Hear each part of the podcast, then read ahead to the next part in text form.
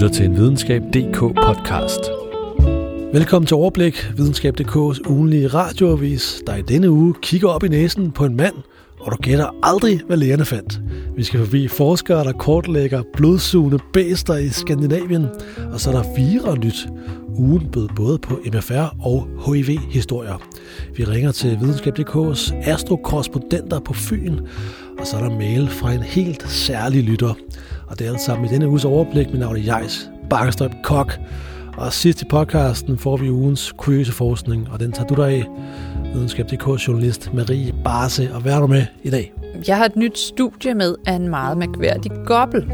Den har et numsehul, som kun kommer frem, når den skal have afføring. Altså et midlertidigt anus, som forsvinder igen, så snart den har forrettet sin nødtørft. Okay. Det er mærkeligt. Det er mærkeligt. Uh, uh. Hør mere til den historie sidst i podcasten. Men uh, Marie, det er ikke kun os to, der samler op på ugens vigtigste forskningsnyheder. Videnskabelig journalist Lea Pilsborg.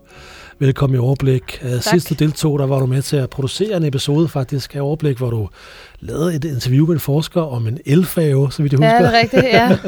så hvordan er det at sidde på den anden side af bordet ja, i dag? Det, det er meget mere afslappende. Det er fantastisk bare at sidde og tale om gode historier.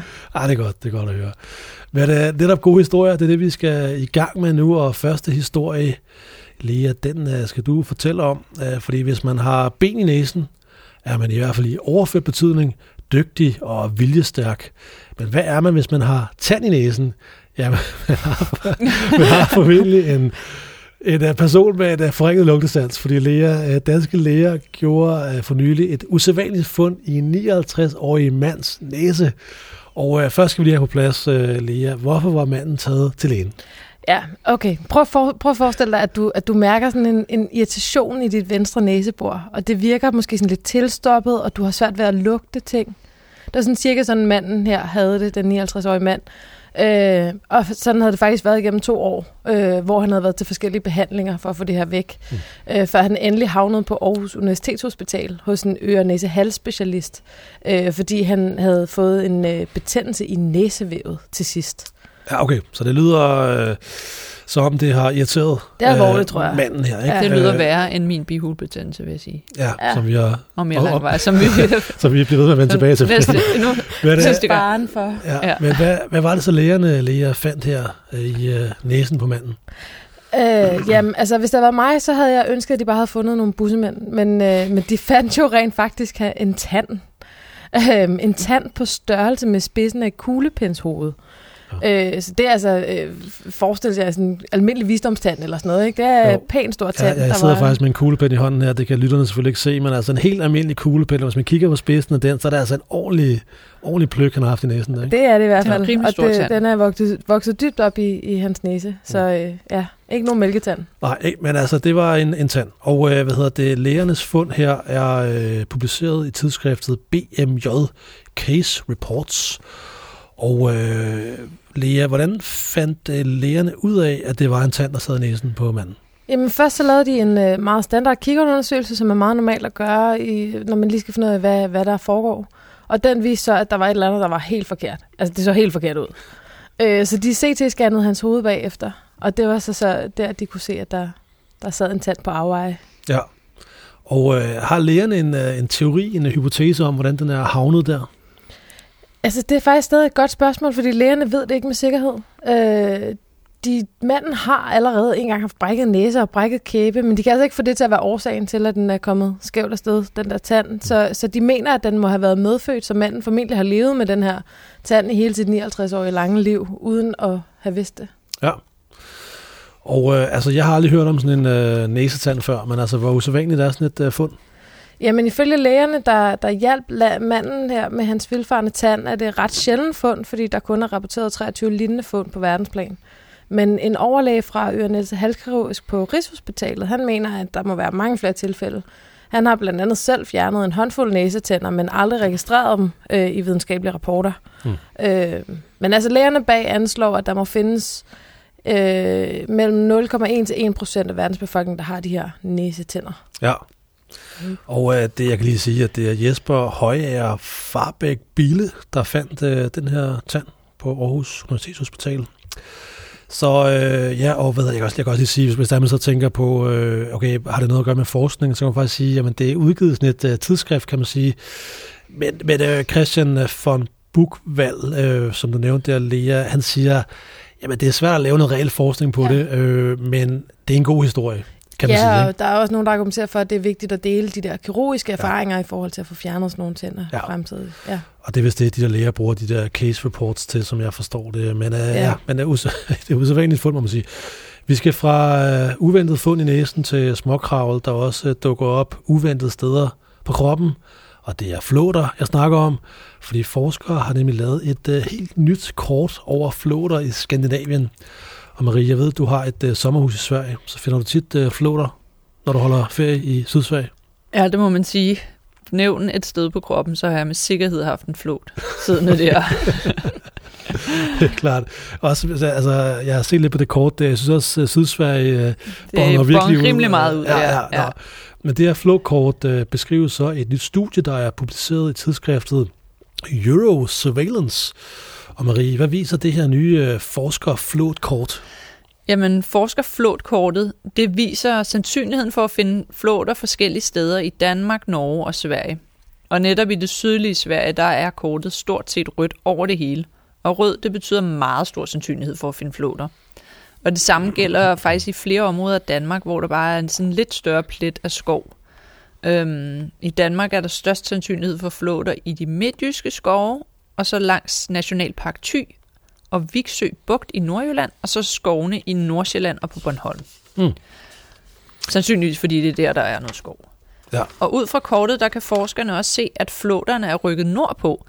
De findes nu blot 115 km syd for Polarcirklen. Mm. Og hvis man har set en flåt, der går eller kravler, så kan man nok godt gætte sig til, at det selvfølgelig ikke er flåterne selv, der er gået hele den vej. De er fuldt med rådyr og andre dyr, som de så suger sig fast på. Så de største dyr er altså flyttet længere mod nord, og så er flåterne fuldt med dem. Mm. Flåterne er flyttet med. Flåter flyttet med. ja, det er, svært, det er svært at sige, hvad det. Og det, hvis der man skal sige, okay, hvad er nyheden egentlig ved det her studie, så er det faktisk det, at flåterne simpelthen er ja. flyttet nordpå. De, ja, de er lige pludselig et sted i uh, Nordskandinavien, hvis man kan sige på den måde, hvor de ikke har været tidligere. Ja. Men altså, øh, hvordan har forskerne lavet det? Har de gået ud og talt uh, flåter, eller hvordan? ja, det har de faktisk. De har været ude og samle flåter øh, i Danmark, Norge og Sverige. Og så derudover så har de brugt satellitdata, som viser, hvor meget skovdække der er de forskellige steder. Og så har de brugt temperaturmålinger. Og så har de taget hjem til deres computer, forhåbentlig efter de har aflivet alle de flåter, de har fundet. Og her har de indtastet data om antal flåter i de forskellige områder, temperaturer og hvor meget skov der er, og så ud fra det, så er det computeralgoritmer, som har udregnet sandsynligheden for at støde på flåter. Hmm. Så det er ikke sådan, at de har talt flåter i hele, i hele Danmark, Norge og Sverige. Nej. Det er godt, de har fået ja. lidt computerhjælp. Ja. Men altså, udover at øh, man så kan ja, kigge på det her kort og så øh, sige, okay, vi kan ikke lige flåte så vi skal ikke lige tage, tage, tage det Sydsverige på ferie. Men altså, derudover... Man kan sagtens være på ferie sammen med flåterne. det er det. Men altså, hvad, hvad, hvad kan vi bruge det her flåtkort til? Jamen, øhm, altså udover at vi kan bruge det til selv ligesom at se, om vi opholder os i et flåt højrisikoområde. Uh, øhm, ja. Og holde, altså, så kan vi jo hvis vi ved det, holde ekstra godt øje med, om er det nu en flåt, der sidder der, hvor der er en lille prik, og det klør, og mm. den er sort. Mm-hmm. Øhm, så er der i artiklen er der også en svensk forsker, som siger, at i Sverige og Norge, der kan man måske bruge det i forhold til at beslutte, om man skal begynde at vaccinere folk længere mod nord, mod øh, sådan en særlig form for hjernebetændelse, som flåter kan bære med sig, og i sjældne tilfælde overføre til mennesker. Mm. Ja. Så, ja, så der, der er sådan en sundhedsvinkel øh, på ja, det, kan man sige. Ja. ja. Og øh, som, du, som du lige nævnte, så er der en, en artikel om det her studie her, hvor man kan se kortet. Jeg, jeg, jeg lægger et link ned i, i episodeteksten, så kan man lige tjekke ud, om ens uh, sommerhus ligger i et I uh, højrisikoområde. Ja. ja. Nå, vi hopper fra flåter, der gemmer sig uden på kroppen, til vira, der gemmer sig inde i kroppen, fordi der er i øjeblikket udbrud af bæslinger i Europa. Så derfor er det, en, er det en god ting, hvis man nu har taget eller fået MFR-vaccinen, der som bekendt vaccinerer mod mæslinger, forsyge og røde hunde. Og Lea Statens Serum Institut har lige udgivet en studie i tidsskriftet Annals of Internal Medicine. Og hvad er det viser? Jamen, øh, det viser kort og godt, at der ikke er en sammenhæng mellem øh, den vældig omdiskuterede MFR-vaccine og så autisme. Ja, simpelthen. Kort. Kort og godt, og øh, jeg kan sige, at det er et, et øh, mega-studie. Altså, det er øh, mange 100.000 børn, der, der er med, eller sådan, så Ja. altså, det, det, det, hvad skal man sige, det er, det er mange øh, deltagere, som man øh, konkluderer det her på, øh, og øh, Statens Serum Institut har tidligere undersøgt det samme, kan man sige, sammenhæng mellem MFR og autisme, og hvad viste den tidligere undersøgelse, Lea? Jamen egentlig så er der ikke så meget nyt under solen, fordi den tidligere undersøgelse tilbage fra 2002 viser sådan set det samme. Og dengang der undersøgte forskerne over 500.000 børn. Og så i den her nye undersøgelse, som er endnu større, har de så fulgt knap øh, 660.000 børn, der er født mellem 1999 og 2010. Ja. Øh, så forskerne havde sådan en lille gruppe af børn på omkring 30.000, der ikke var vaccineret, og så en stor gruppe, der var vaccineret. Og der viste det altså, at der var lige så mange altså, øh, tilfældene af autisme forekom altså lige ofte i begge grupper. Mm. Så man kan sige, sådan rent øh, forskningsteknisk, så er det to mega-studier, som, som har samme konklusion. Så, så det, øh, det er værd at hvad skal man sige, øh, lige notere sig, vil jeg sige. Og Verdenssundhedsorganisationen WHO, de øh, tager, hvad skal man sige, vaccinemodstand øh, alvorligt, Lea. Ja, det er rigtigt. Seniorforsker fra øh, Statens Serum Institut, Anders Hvid, øh, har sagt til DR, at øh, WHO har udråbt vaccinemodstand som en af de 10 største trusler mod folkesundheden på verdensplan. Ja. Og at modstanden sandsynligvis spiller en rolle i forhold til udvikling af mæslingetilfælde. Så øh, det kan man jo kalde lidt af en stikpille til antivaxerne. Det er det, og det, øh, det studiet øh, falder selvfølgelig sammen med det her det her udbrud af mæslinger i Europa, men øh, det taler selvfølgelig ind i hele den her store, meget store, øh, hvad skal man Debat sige, omkring, debat om, ja. øh, skal man lade sit barn vac- vaccinere eller ej? Ja, Der kan man sige, hvis man spørger Statens Serum Institut, så er svaret ja. Tag, Ja. tag lige og gør det. med et dobbeltstreg under. Ja.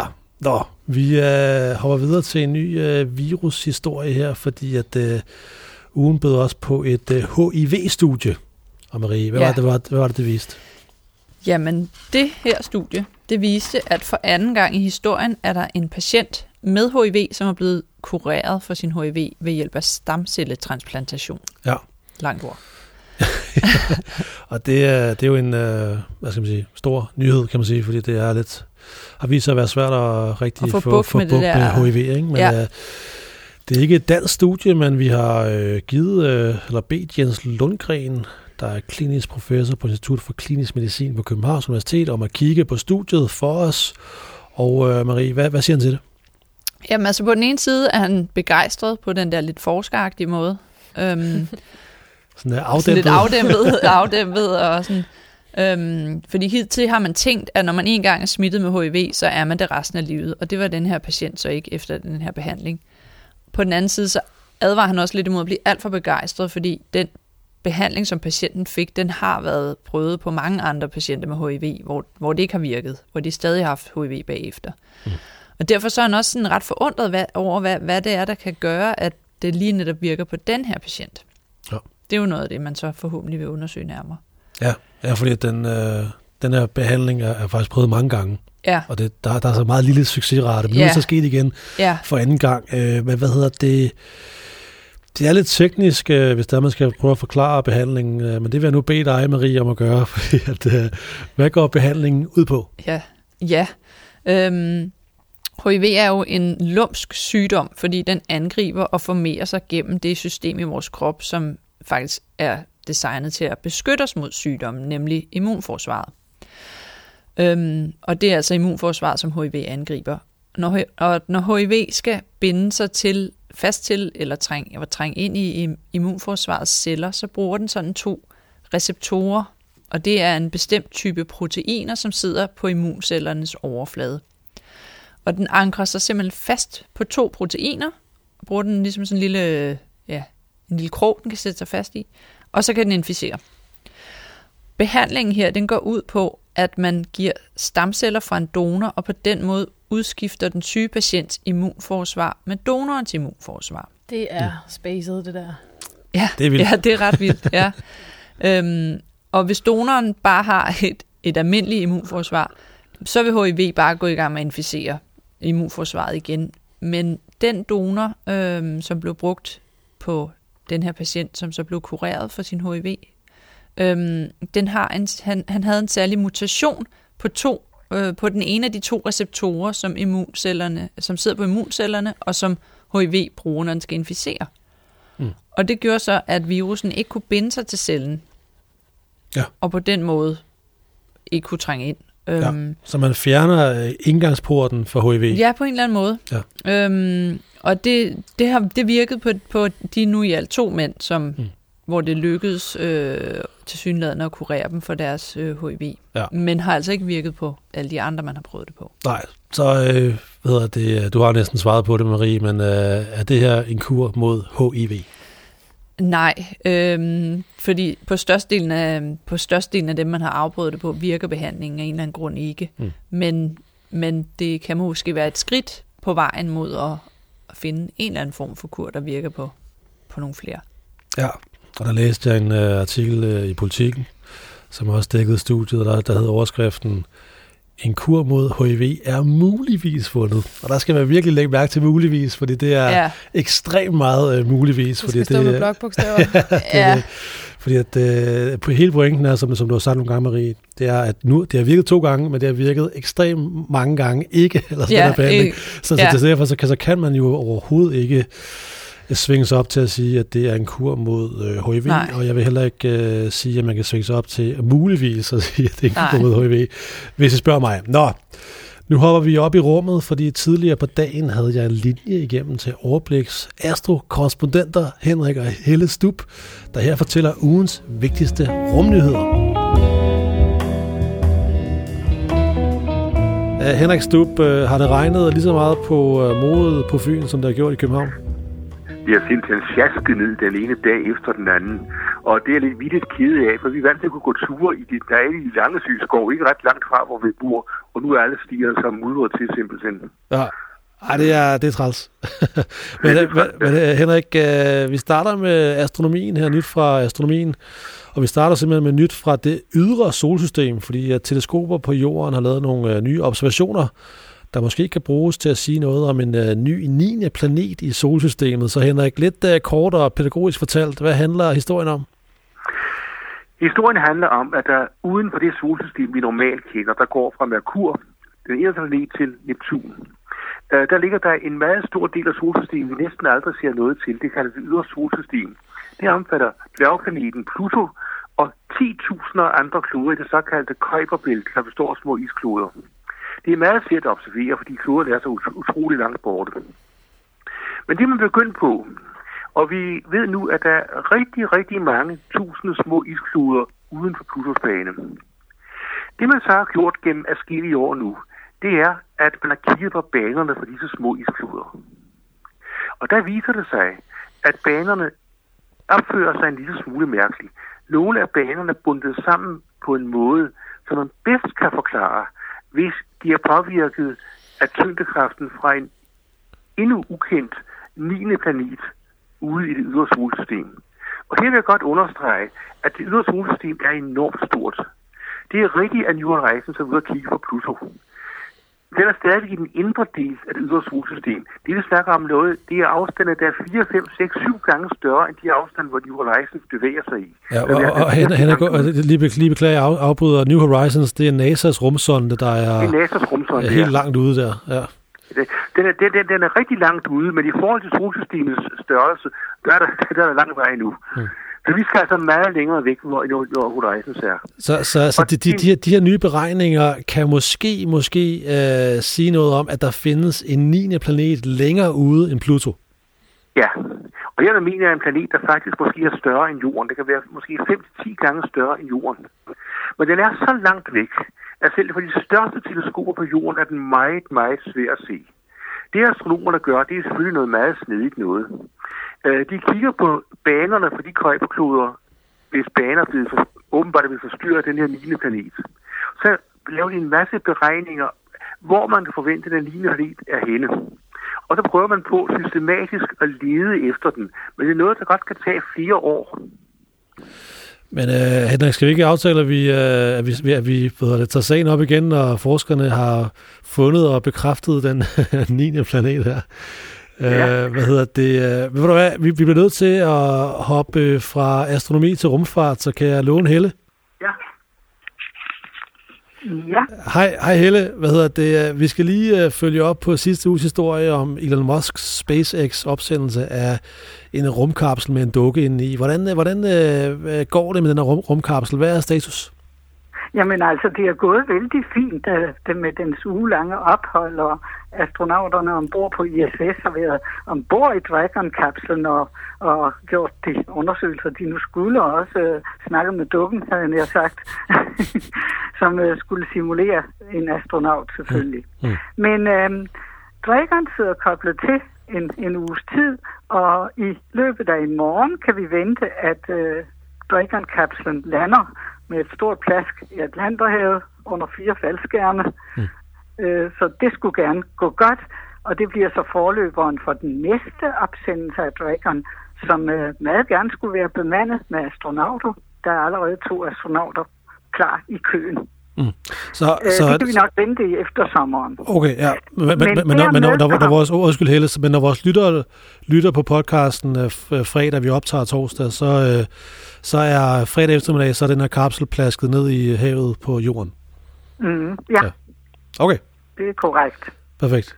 Ja, og så, og så som du siger, det er forløberen til en, uh, en bemandet mission ja. øh, ja. til, til, til sommer der. Vil du, uh, Helle, vi skal lige hoppe videre til, til en anden uh, rumfartsnyhed, fordi at, uh, der, der er simpelthen en masse rigmænd, der gerne vil sende rumturister i rummet der. Jeg ved ikke, om dig og Henrik sparer op til sådan en tur der, men uh, hvad hedder det, Elon Musk, han er jo også øh, glad for rummet, som vi lige har snakket om, men der er også andre milliardærer, for eksempel Jeff Bezos, ja, ja. Øh, Amazon-milliardæren øh, og Richard Branson, øh, Virgin-milliardæren, de vil også gerne sende turister, eller hvad hedder det, ja, sende turister i rummet, så, og der er nyt i sagen om sådan et rumskænderi mellem de der to, så ja. Hele, hvad, hvad handler historien om? Ej, jeg vil ikke kalde det et, øh, det et skænderi, det er en, en mild øh, polemik eller drilleri mellem dem. Okay. Det er sådan, at, at Branson og Virgin Galactic.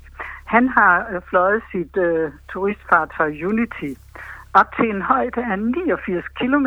Det skete den 22. februar, og det var vældig fint. Øhm, Bezos, Jeff Bezos, det er han, der har grundlagt Amazon, han har med sit øh, firma Blue Origin bygget øh, New Shepard. Det er en genbrugsraket. Og det er den, han vil sende øh, turister op med. Og der sker start og landing øh, i Texas, og øh, de lander simpelthen en, i en kapsel på en steppe. Men hvad der er bemærkelsesværdigt med ham, han kommer op til en højde af over 100 kilometer. Mm. Øh, I første omgang 106 km. Og det betyder meget for ham, den der forskel mellem 89 og 106. Fordi øh, der er sådan en uskreven lov om, at grænsen til rummet går ved 100 km højde. Og så er det jo, at øh, øh, Bezos ikke kan dy sig. Han siger, vi flyver op til en højde på 106 km. Og så er der ingen tvivl om, at man har, at man har været i rummet. Ja. Kunderne skal jo ikke have en stjerne bagefter, hvis de kun er næsten astronauter og kun når 89 km op. Så, så, så Bezos driller uh, Branson med, at, ja, øh, det, at han det, altså ikke det, har været i rummet, men det har han, øh, fordi han har været længere op det, der. Ja, nemlig. Ja. Uh, man kan så diskutere, hvis tilbud der er bedst. Altså, jeg synes jo, Branson uh, for det første så har, det, er det en måske lidt mere behagelig flyvning, eftersom han, øh, øh, man er ombord i et lille raketdrevet fly, der opsendes fra et højtgående jetfly, men lander i en lufthavn. og øh, desuden så udvider Branson med tre dages introduktion. Ikke? Man får sådan en lille kursus, så man føler, det er en lang oplevelse. Hvorimod Bezos, det er hurtigt op, overstået med en raket op og ned. men, men Helle, skal jeg forstå det sådan, så der er Henrik sparer op til sådan en tur der? Altså, ved du hvad, vi har hverken millionen eller alderen med os. okay. vi ville jo utroligt gerne, men øh, nok lige i sidste udkast. Ja, okay. Nej, men øh, jeg, jeg, jeg krydser fingre for, at, øh, at I trods alt får det oplevet på den tidspunkt. Men, men øh, det er spændende, fordi der, der, der, der er simpelthen gang i den her rumfartsindustri her. Men øh, Helle, lige før vi slutter, så skal vi lige omkring øh, en af vores øh, lyttere, der har skrevet til mig på Twitter, Michael Knudsen. Fordi han skrev ja. til mig, fordi at... Øh, at vi sidste uge nævnte en øh, god øh, astroside på nettet, hvor man kan holde øje med, hvornår den internationale rumstation ISS kan ses på himlen. Og øh, Michael Knudsen, han anbefaler en anden god side til at holde øje med sådan ting, og den hedder heavensabove.com. Er, ja. er, er, det, er det egentlig, I kan bakke op om den side der? Jamen, det synes jeg bestemt, vi kan. Altså, øh, jeg har lige kort været inde og orientere mig der lidt, så det, det kan vi godt. Mm. Altså, man kan følge ISS øh, der, der, der er en hel række punkter, man kan øh, logge sig ind på under astronomi og, og rumfart. Og jeg kan da nævne sådan et par af dem. Ikke? Man kan gå ind på stjernehimlen lige nu, så får man stjernebilleder og planeterne, hvor de står på himlen. Man kan gå ind på et punkt, der hedder planeterne, og så får man at se, hvor er planeterne i solsystemet nu i øh, relation til hinanden. Og så er der et punkt, jeg synes er meget praktisk for mig. Det hedder rumsonder ud af solsystemet. Der, der er der sådan en øh, god lille oversigt over de rumsonder, vi har sendt helt ud af vores solsystem, som New Horizon og ja. de fire forgængere, blandt andet Voyager. Øh, der får man at vide, hvor langt de er fra jorden nu.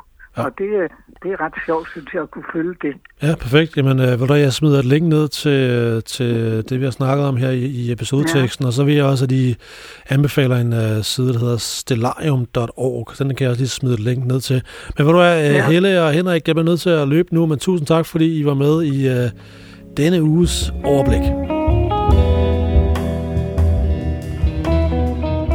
Inden vi kommer til ugens kuriøse forskning, skal vi forbi mails fra vores lyttere, og der er kommet en mail fra en helt særlig lytter, nemlig Lise Hyttel.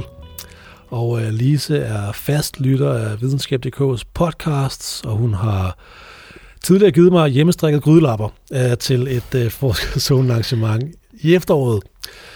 Og det er fordi Lise, hun strikker, når hun hører podcasts.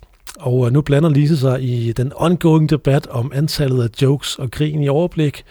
Og Lise skriver, Kære jeg så company, tak for interessante og underholdende podcasts med mundre indslag.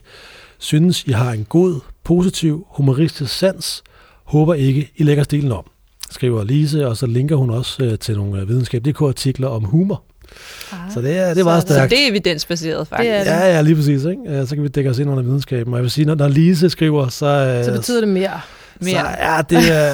Det, mere end Henning. Jamen, det er fordi, du har gudelapperne. ja, det er rigtigt. Ja, der må jeg sige, jeg, jeg kan altså godt øh, købes for gudelapper. ja, Lise, hun har en, en, en særlig plads i øh, Videnskab.dk's podcast historie. Og tak for mailen, Lise.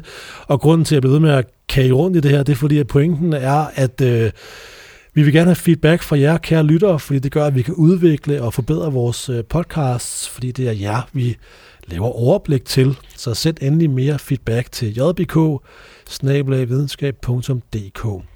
Og nu er vi nået til ugens kuriøse forskning, som vi altid slutter overblik med, og øh, vi kigger jo ned i videnskabens skuffe for kuriøs forskning, og Marie, du har fisket en historie op af ugens nyhedshav. Ja, det må man sige, vi skal faktisk en tur ud i havet. Ja. Her har forskerne fundet et dyr, som har en, et midlertidigt anus. Altså et numsehul, som kommer frem, når det skal bruges, og så forsvinder igen, når det ikke skal bruges mere, om man så må sige.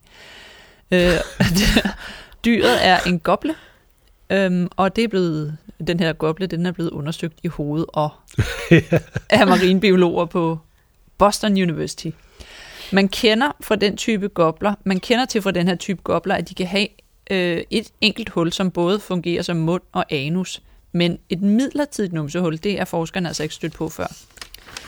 Øhm, studiet viser, at dyret faktisk har en tarm, men den er ikke forbundet til et hul. Så når goblen skal af med sin afføring, så vokser tarmen ud mod huden, og der laver den et hul, som afføringen suser ud af. Og bagefter Ej. så lukkes hullet så igen. Hvor ofte går I to egentlig på toilettet? Nå, et par gange om dagen, eller? okay. Den her goble, den gør det altså en gang i timen.